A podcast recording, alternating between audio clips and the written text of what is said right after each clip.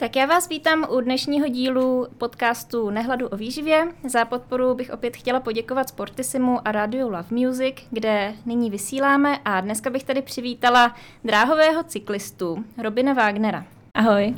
Ahoj, dobrý večer a děkuji za pozvání.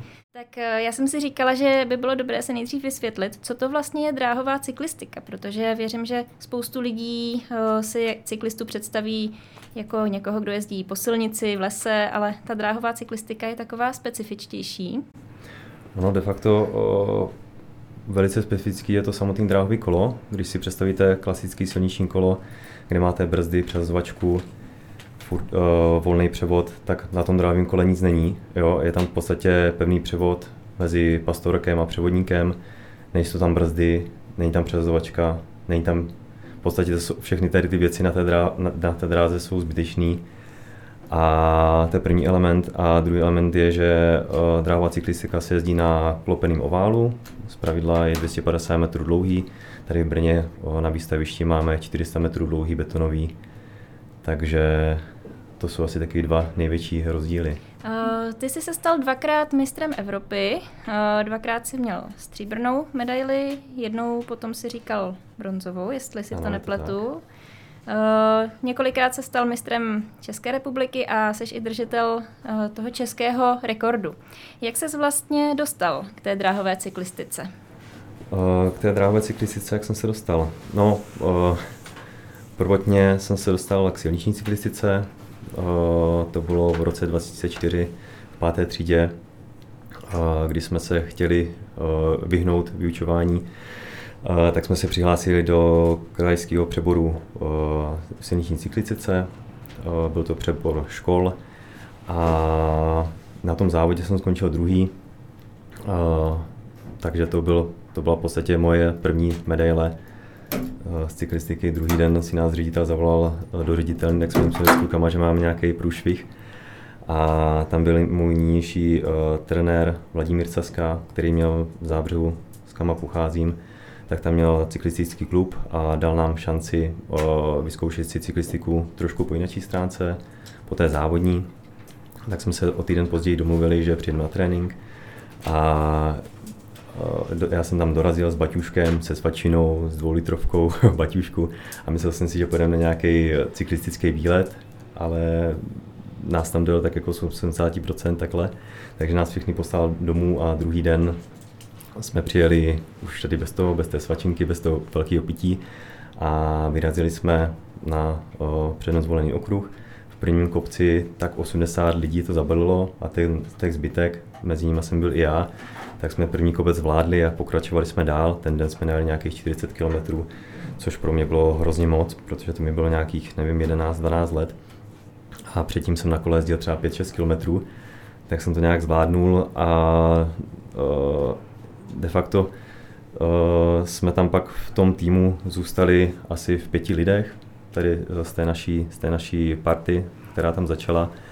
A postupem času, jak jsem jezdil primárně tu silniční cyklistiku, tak mě ještě můj nejlepší kamarád Tomáš Goláň uh, přesvědčil, ať si vyzkouším dráhovou cyklistiku, že on už jezdil za Prostějov a uh, tak jsem to vyzkoušel.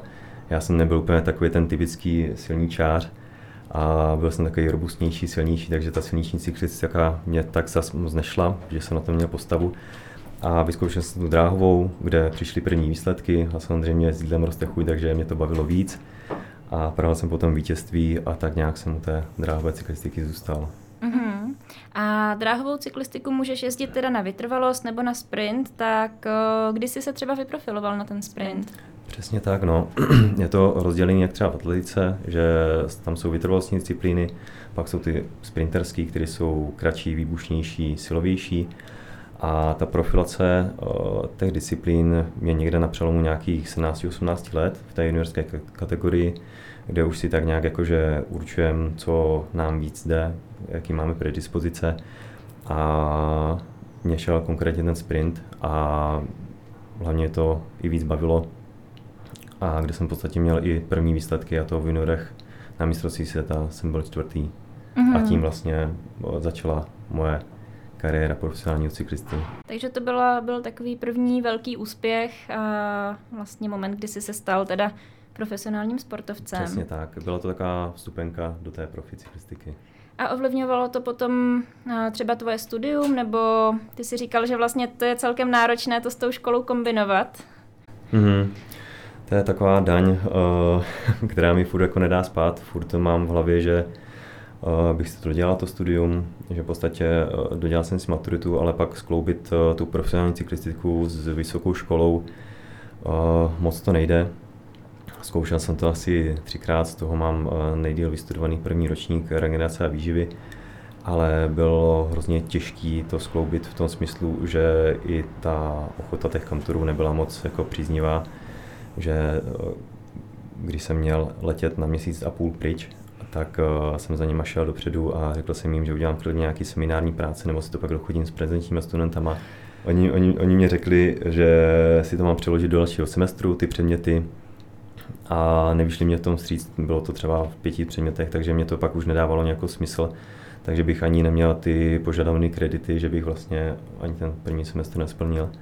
Takže v tom mě to jako trošku zklamalo a říkám, no, že tohle je takový, taková trošku daň toho profesionální sportovce, že eh, s tou školou se to nedalo extra skloubit. Mm-hmm. Takže vlastně ten obor, který souvisí se sportem, tak by člověk očekával, že tam budou nějak uh, naklonění tomu, že to budou studovat profesionální sportovci, ale opak teda je pravdou. No, nevím, jestli to bylo konkrétně třeba v tom mém případě, protože vím, že někteří i sportovci v tom pokračují, ale my pravidla máme ty závody pátek, sobota, neděle a tady ty dny byla právě ta škola, kdy se to dělalo na ten dálkový způsob. Takže ta moje docházka byla fakt jako mizerná. Hmm. A i když jsem měl tu snahu tam chodit, tak ze strany té školy to nebylo hmm. moc pozitivní. A jak vypadá třeba takový tvůj běžný tréninkový den? Uh, myslíš převážně ohledně třeba stravy nebo? Mm, spíš toho tréninku. Tím, že jsem sprinter, jak jsme se bavili, tak uh, ty naše tréninky jsou tak z 60% silového charakteru. To znamená běžný tréninkový den, že ráno si zajdu do posilovny a odpoledne uh, máme druhou fázi, většinou na dráze nebo nějakou vytrvalost na silničním kole. Mm-hmm. Jo, že pravidla v tom týdnu máme většinou dvoufázové tréninky, když jsme v té plné přípravě. Takže potom se od toho odvíjí i ty nároky třeba na nějakou tělesnou konstituci, že vlastně je potřeba teda mít vyšší množství svalové hmoty. Přesně tak, no. Uh, to je v podstatě takým moderním trendem, že dřív se to u nás neřešilo a třeba 10 let zpátky uh, sprinter nebo postava sprintera mohla být klidně, mohl být také klidně větší, robustnější a tím poslední dobou, jak jsou kladeny, vysoký kladený nároky na výkon, tak eh, v podstatě to, co všechno vezete navíc na tom kole, což jsou převážně ty tuky, tak vás akorát limituje v tom, že jste pomalejší, takže teďka sprinter musí být svalnatý, ale ideálně s co nejmým procentem tuku mm-hmm. A pomohl ti třeba někdo eh, dosáhnout takovýhle tělesný konstituce, nebo staral se o to někdo v tom týmu? Eh, dřív to bylo spíš takový, že jsme chodili jednou za čas právě na univerzitu na Invalíčko, a pak nějaké jako lehké snahy tam byly, ale většinou to bylo tak, jako že uh, ty máš tady kila navíc, měl bys s ním něco dělat. Ale teďka musím říct, že se to docela dost pravilo, že spolupracujeme právě s jedním nutričním poradcem, který dělá i přednášky pro juniory, i pro nás, pro elitáky a je tam možnost právě s ním spolupracovat a případně vytvořit nějaký jídelníček přímo na míru. A to je v rámci toho týmu, nebo si musíš něco doplácet? Ne, ne, ne, to je naštěstí v rámci toho týmu, takže teďka si myslím, že to je docela dobře už zastřešené. A v čem třeba konkrétně to tobě pomohlo uh, změnit nějaký návyky? Uh, tak prvotně, když jsme se právě setkali tady uh, s tím naším nutričním poradcem, tak uh, viděl jsem takovou zásadní chybu, že jsem nebyl zvyklý snídat uh, bílkoviny. Uh, v podstatě jsem snídal jenom sladké věci, nějak, typu nějakých jako mysli nebo třeba plásnu chleba s máslem s marmeládou, jo. A tak tam byl takový kámen úrazu, že jsem na to nebyl zvyklý a nedělal mi to pak ani dobře, protože naše tréninky jsou většinou hodně intenzivní a člověk si musí trošku jako přistat, aby do sebe dal nějakou tu bílkovinu, nějakou tu šunku, vajíčka. Takže tohle byl pro mě jako takový ten nejtěžší zvyk o, naučit se snídat a přijímat ty bílkoviny na té snídaní. No. Bylo třeba i něco, co ti uh, nevyhovovalo, nebo musel jsi k tomu hledat nějakou cestu, k tomu třeba uh, pro tebe ideálnímu způsobu stravování? Tím, že děláme silový sport, tak v té silové fázi je hrozně těžký přijmout to, to obrovské množství bílkoviny. Takže s tím mám v podstatě doteďka problém, že u mě to bude až nějakých 180 gramů čisté bílkoviny, což je jako hrozně moc za ten celý den, když to člověk rozpočítá na ty jídla. Takže večer to dohání nějakýma proteinovými nápojema. Zrovna jsem takový typ, který mu to extra nechutná, takže se to snažím eh, nahradit klasickou stravou. Takže tady tohle asi pro mě nejtěžší. No. Mm-hmm. To jsou nějaký dva gramy na kilo, si říkal, že Přes, jenom ať to tak, upřesníme. No, možná i víc. No, jo, jo, jo. A, a třeba co tě nejvíc eh, jako překvapilo, nebo bylo něco, co jsi třeba myslel, že je trošku jinak, než potom se dozvěděl? Jo, jo, tak největší takový vystřízlivění bylo, když nám vysvětlil, co je to vlastně cheat day, takový ten jeden odpočinkový den, kdy se můžeme v pozovkách trošku zprasit. Tak to neznamená, že ráno se probudíte, zajdete si na lívence, pak si zajdete na nějakou prasárnu, tak to nám bylo vysvětleno, že si dáme dva proužky čokolády a tím zvýšíme o malinko ten kalorický příjem. Takže tohle byla pro mě taková dost jako zásadní informace, že cheat day neznamená vlastně uh, mít celý den takový prasácký. Uh-huh. A dáš si někdy takhle sladkost? Jo, určitě, určitě. Ale samozřejmě se pak snažím vykompenzovat třeba tím dalším jídlem, aby bylo víc jako zdravější, takže... Uh-huh. Protože často se třeba setkávám s tím, že vlastně, když se takhle začne řešit ta strava, tak to u někoho může vést pak i k nějakému uh, míň zdravému přístupu k jídlu, že třeba u někoho to může mm, způsobit třeba strach z některých potravin, tak uh, s tím jsi se setkal, nebo? Ne, ne, ne. U nás byl spíš při, uh, problém v tom, že my jsme přijímali zbytečně moc potravy, takže jsme naopak byli víc jako zatučnění, měli jsme větší obsah tuku, takže jsme spíš uh, museli potlačovat ten příjem, takže u nás to bylo spíš jako naopak. A bylo to tím, že ty tréninky byly náročné a ty jsi pak měl třeba velký hlad, tak jsi to potřeboval přesně dohnat. Tak, přesně tak, no. Bylo to takovým tím pocitem hladu. Takže já, když jsem měl svůj první jídelníček, takže pro mě to byl ohromný jakoby uh, stres. Jednak jako psychicky to bylo pro mě hrozně těžký, uh, protože jsem měl vlastně furt, furt hlad a přitom ty hodnoty byly nastaveny správně, ale jak je tělo zvyklý přijímat prostě dvojnásobnou potravu, obzvlášť když máme ty dvojná, uh, dvoufázové náročné tréninky, takže v tomhle to bylo jako nejtěžší. Mm-hmm. Takže jsi potom v tom našel nějaký kompromis a třeba si trošku přidal od toho doporučení, ale ubral od toho, co bylo původně a našel si nějaký ten balans. Jo, přesně jak říkáš, no, že uh, stejně jak ve finále si asi každý musí uh, najít tu svoji cestu, co mu vyhovuje, co vyhovuje jeho tělu. Takže jsem na některých věcech malinko přidal, omezil jsem třeba, co se týče příjmu sladkostí a cukru, to bylo takový jako zásadní, že se snažím tady tomuhle fakt jako vyvarovat, když občas, když mám jako něco chuť, tak si něco dopřeju, ale není to tak jako, že bych jedl sladké každý den. Mm-hmm. A vnímáš třeba takhle vliv toho, co si třeba snědl v nějaký závodní den nebo den před závodem, potom na tom závodě, anebo spíš se tam pak projeví to, jak si jedl celý, celou tu tréninkovou fázi, jestli jsi vybudoval tu svalovou hmotu a jestli ji pak teda máš a můžeš ji použít? Jo, jo, jo. No to spíš bude o nějaké dlouhodobé práci, než uh, aby to bylo primárně před tím závodním dnem. Samozřejmě potřeba se pořádně najíst, protože ten závodní den je kolikrát vypadá tak, že ráno vstaneme v 8 hodin, jedeme na dráhu, o dvě hodiny potom už se rozjíždíme a celý den závodíme a vracíme se domů na hotel třeba v 8 večer. Během těch závodů sníte maximálně nějaký banán, nějakou tyčinku, dostanete do sebe pár gelů, ale málo kdy bývá prostor, abyste měli plnohodnotnou stravu nebo plnohodnotný oběd. Jo, takže vypadá to tak, že přijedeme v 10 večer na hotel, pořádně se najíme, aby jsme měli uh, sídlu na další den. Samozřejmě to nám pak ovlivní i kvalitu spánku, takže ono to tak jako provázané, ale mm-hmm. jsme na to nějakým způsobem zvyklí. Ten samotný závod trvá zhruba minutu, ale ten závodní den je teda náročný v tom, že těch závodů je několik? Přesně tak, no. Většinou to jsou tak kolem minuty dvou, maximálně ty výkony. U nás se jezdí třeba konkrétně ve sprintu, tak se jde kvalifikace na 200 metrů, což je ve finále těch posledních 200 metrů, což je kolem 10 vteřin, no, po 10.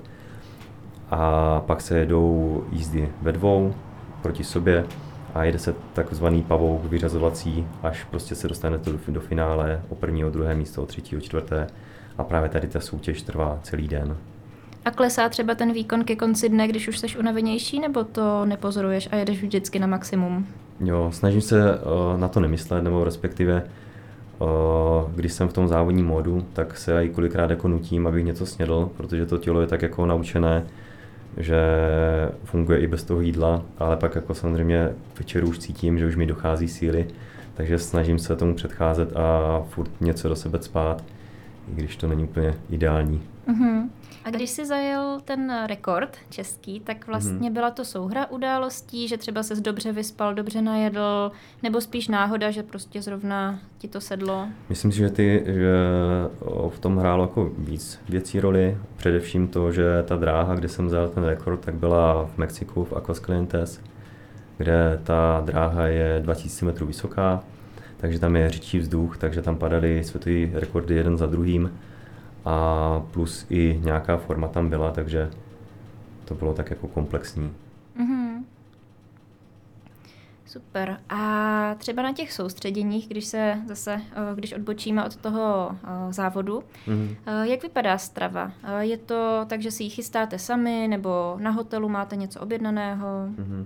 Na těch soustředních to je většinou dobře zařízené. Teďka naposledy jsme byli ve Slovinsku, kde tam bývají rauty, švédské stoly, takže každý si tam vybere, na co má chuť, na co je zvyklý, což je super.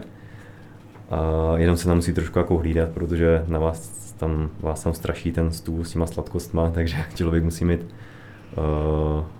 uh, dobrou, dobrou vůli. Ale jak říkám, je to fajn, že člověk si vybere, na co je zvyklý, ale nesmí to samozřejmě přehánět a nesmí sníst za tři, když je ta možnost. Hm, takže to, to si i zmiňoval, že je vlastně problém třeba těch mladších uh, závodníků, že se nehlídají a potom teda tady tím způsobem mají možnost se takhle přejídat. Přesně, přesně tak, no. Ono člověk, když je mladší, tak ten metabolismus je samozřejmě rychlejší, takže vy, si, vy můžete sníst za dva, za tři. Oni mají ještě takový, takovou tendenci, že když sní jídlo za dva, za tři, takže budou tak dvakrát tak větší jenomže ono to funguje do, jenom do nějaké fáze, kdy se vám ten metabolismus zpomalí a pak tady tohle už nefunguje, pak se to zbytečně uh, přetváří do těch tuků. Takže ti mladí taky na to musí jako přijít sami, no. Mm-hmm. Ale třeba vybíráte si ty hotely podle toho, jak tam vaří na základě nějaké předchozí zkušenosti nebo nabídky, nebo konzultujete, konzultujete to s nima nějak předem? O, většinou je to podle recenzí, dejme tomu třeba na Bookingu, tak tam se dá taky jako zjistit dost informací, jakým stylem tam ty večeře, obědy, snídaní budou probíhat. Většinou, když to jsou švédské stoly, tak tam není nějaký jako problém. A pak samozřejmě na základě zkušeností, že tam přijedeme, zjistíme, jestli se nám tam líbilo, jak tam vařili, tak se tam rádi jako vrátíme i příště. Mm-hmm. A potom na těch závodech, tak tam o, vám taky chystají stravu, nebo tam si ji řešíte už sami?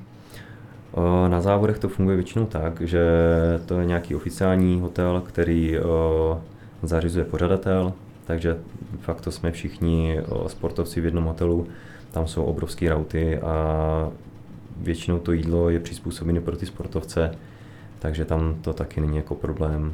Občas, když jsou nějaké menší závody, takže hotel si vybíráme sami, tak občas jsme měli takový jako přešlap, že jsme přijeli třeba například do Německa a před závodem jsme večerili bratwurst s bramborama, nebo na oběd jsme měli uh, vařený brambory eh, s jogurtem, takže to bylo takový jako slabší, ale samozřejmě to pak se řeší nějak vždycky na místě, že si zajdeme třeba na mě, do města na něco dobrého.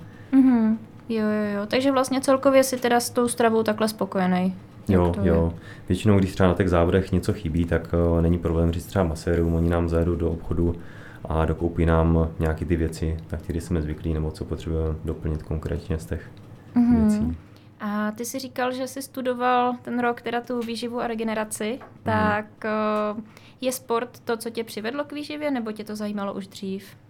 Uh, asi mě to, asi ten sport, že v podstatě v tom věku, kdy se vám zpomaluje ten metabolismus, začínáte, začínáte na sobě pracovat i během té výživy, takže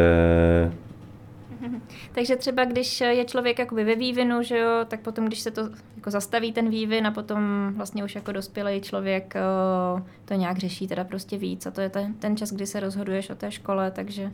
Jo, jo, je to tak, jak říkáš, no, že tam vlastně ten metabolismus pomaluje a vy musíte už o té uh, stravě víc přemýšlet, že musí být i nějak jako kvalitnější, že to tělo potřebuje i nějaké jako živiny, potřebuje nějakou pestrost a i musíte přemýšlet nad tím třeba, co jste měli za ten daný trénink, že po posilovně je spíš lepší doplnit ty bílkoviny, než třeba si dát vyloženě jako nějakou sacharidovou porci, kterou byste si měli dát třeba spíš po té vytrvalosti. Jo. Takže mm-hmm nějakým tady tím stylem přemýšlet i třeba nad tím tréninkem spojitosti s tou stravou. Mm-hmm. A vnímáš třeba nějaký trendy ve výživě mezi uh, dráhovými cyklisty? Uh, vyloženě trendy uh, mezi dráhovou cyklistikou asi nějak jako nevnímám. To spíš bude asi tak jako všeobecně jako mezi každým jako sportem, že uh, se dbá především na tu kvalitu té stravy. Ono se takhle občas stane, že třeba se objeví nějaký úspěšný sportovec z zahraničí a zpropaguje nějakou jednu dietu a pak vlastně se tím inspirují ostatní soutěžící závodníci, takže uh, něco takového tam úplně teda nevnímáš a spíš prostě to, ten důraz na kvalitu, na složení. Přesně tak, no. Dodržovat hlavně tu pravidelnost, ale znám i pár kamarádů, kteří jsou třeba vegani, sprinteři a jakoby snaží se i, i tady touhle jako cestou, samozřejmě to asi budou mít daleko jako složitější, než o, když můžete jíst všechno. Takže. Mm-hmm. Dobře. A je něco, co bys třeba poradil svýmu mladšímu já, o, nebo třeba i celé mladší generaci sportovců, co bys třeba udělal jinak, nebo na co bys se víc soustředil, nebo naopak míň? Hmm. tak rozhodně bych asi, kdybych se mohl vrátit v čase, poradit svému mladšímu já, tak asi bych se začal tu výživu zajímat dřív, eh, než pak v té dospělé fázi. A myslím si, že bych měl určitě jako daleko větší náskok, jo, co se týče nějaké regenerace, nějakého, nějaké jako tvorby síly a takhle. Takže určitě zaměřit se na tu stravu dřív. Mm-hmm. A když teda odbočíme od toho sportu, jak trávíš svůj volný čas? Jsou tvoje koníčky zase třeba další sporty, anebo naopak se věnuješ něčemu úplně jinému? Mm-hmm. Uh, tak další sporty, krom toho, když máme třeba po sezóně, tak rád si třeba zajdu zaplavat. Je to takový, taková trošku změna pohybu, nebo třeba rád si zajdu na brusle, ale to moc krát do roka není. Ale mým koníčkem je uh, Akademie dráhové cyklistiky, kterou jsme založili s kolegou Tomášem Bábkem. V podstatě ta akademie vznikla tak, že měli jsme spoustu známých, kteří se ptali, jestli si můžou vyzkoušet dráhovou cyklistiku. Ono to není u nás možné, protože ty naše závodní kola stojí kolem půl milionu, plus se platí pronájem na dráze. Takže nás napadlo, že nakoupíme nějaký dráhový kola, pronajmeme si dráhu a budeme učit veřejnosti na dráhových kolech. Uh-huh. A máte s tím úspěch? Musím, musím zaklepat, že jo, že uh, v podstatě začali jsme někdy v roce 2019 a už jen ten první rok uh, přečí naše očekávání asi o 200%, což je super, že doteďka jsme vyškolili, že máme vlastně vstupní individuální lekci, kde uh, ty daný cyklisty naučíme na, jestli neumí, tak do na šlapných spedálů speciálních, naučíme jezdit na dráhovém kole, poté uh, na samotné dráze, na závěr si střihnou eh, závod dráhou výzvu na 800 metrů, kde jim půjčíme karbonový kolo, disk a loukoť, takže si zažijí i takový ten závodní pocit. A zajedou nějaký čas a máme tabulku s top 10 nejlepšíma výsledkama, něco v top gearu, takže se můžou i porovnávat, na závěr dostanou certifikát. A tady tou lekcí prošlo nějakých 120 lidí, což eh, jsme počítali, že bychom mohli být třeba teďka v aktuální době třeba na polovině, takže mm-hmm. to je pro nás super úspěch. Super. A co třeba pro člověka může být lákavé na té dráhové cyklistice? Že vlastně, jak jsem říkala na začátku, spoustu lidí si představí takhle spíš, že na kolo se jede někam do lesa nebo maximálně ta silnička, ale ta dráhová cyklistika, co je to, jako co tebe třeba na tom uh, baví, drží? Mm-hmm.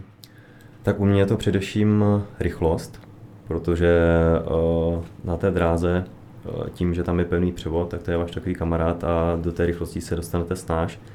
A ta maximální rychlost na té dráze, co jsme schopni vyvinout vlastními silami, tak je kolem 75 km hodině, možná i 80 bez spojitosti s klopenou dráhou, s tím pevným převodem, tak je to takový adrenalin. Zároveň je to na relativně bezpečném okruhu, protože ten okruh je uzavřený. A všichni kolem vás nemají brzdy, nemají přehazovačky, takže vám nikdo nemůže zabrzdit. Takže v podstatě tady tohle, no. Asi ta rychlost je taková nejvíc. Uh-huh. A dějou se tam nějaké úrazy? O, musím zaklepat, že konkrétně jako v akademii ne, ale já osobně jsem měl pár jako větších úrazů. O, prvním velkým závodem v roce 2011, kdy jsem měl na svůj první světový pohár, to byl zároveň můj první velký závod, tak, jsem, jo, tak jsme letěli do Kolumbie, kde jsem nastoupil do prvního závodu, do Keirinu. A tam byl hromadný pád, já jsem odjel s vykloubeným ramenem, byl jsem pohmožděný, takže následně jsem tam ještě týden protrpěl a pak eh, cesta zpátky. Takže to bylo, to byl takový můj první, první větší pád. No. Hmm. Dobře, dobře. A ještě něco, co takhle ve spojitosti třeba s tím kolem, protože, eh, jak jsi zmínil, i teda tvůj koníček je potom spojený s tou dráhovou cyklistikou, tak ještě něčemu se věnuješ, nějakým projektům? Uh, v podstatě uh, tím, že dělám ten profesionální sport, tak dejme tomu jsem měl nějakých třeba 30% osobního času, proto jsem to chtěl nějak smysluplně využít, tak jsme založili tu akademii a i přesto, že to zabere fakt dost času, tak teďka mě to furt nedalo, nenechalo klidným a založili jsme ještě e-shop drávky.cz, kde vlastně u nás tady žádný e-shop specializovaný na ty dráhový kola není. A tak jsme využili tu situaci a zároveň tam prodáváme dráhové kola, dráhové komponenty, oblečení, takže tím se ještě tak jako bavím a to mi vyplňuje zbytek mého času. Super, takže je vidět, že jsi opravdový nadšenec. tak jo, pomalu budeme končit, tak taková otázka na závěr. Jaké je tvoje nejoblíbenější jídlo? Jaké je moje nejoblíbenější jídlo? Těch je spoustu, ale na čem si fakt jako pochutnám, tak uh, na dobrý mase, takže nějaký, ideálně nějaký steak z mladého bíčka vyzrálý, a nebo jsem celkově milovník italských jídel, takže třeba miluji lazaně. Takže Super. Tak já děkuji, že jsi tady nám přišel popovídat o své zkušenosti s dráhovou cyklistikou, s výživou v profesionálním sportu. A to byl Robin Wagner. Děkuji. Taky děkuji za povolání. Naschledanou.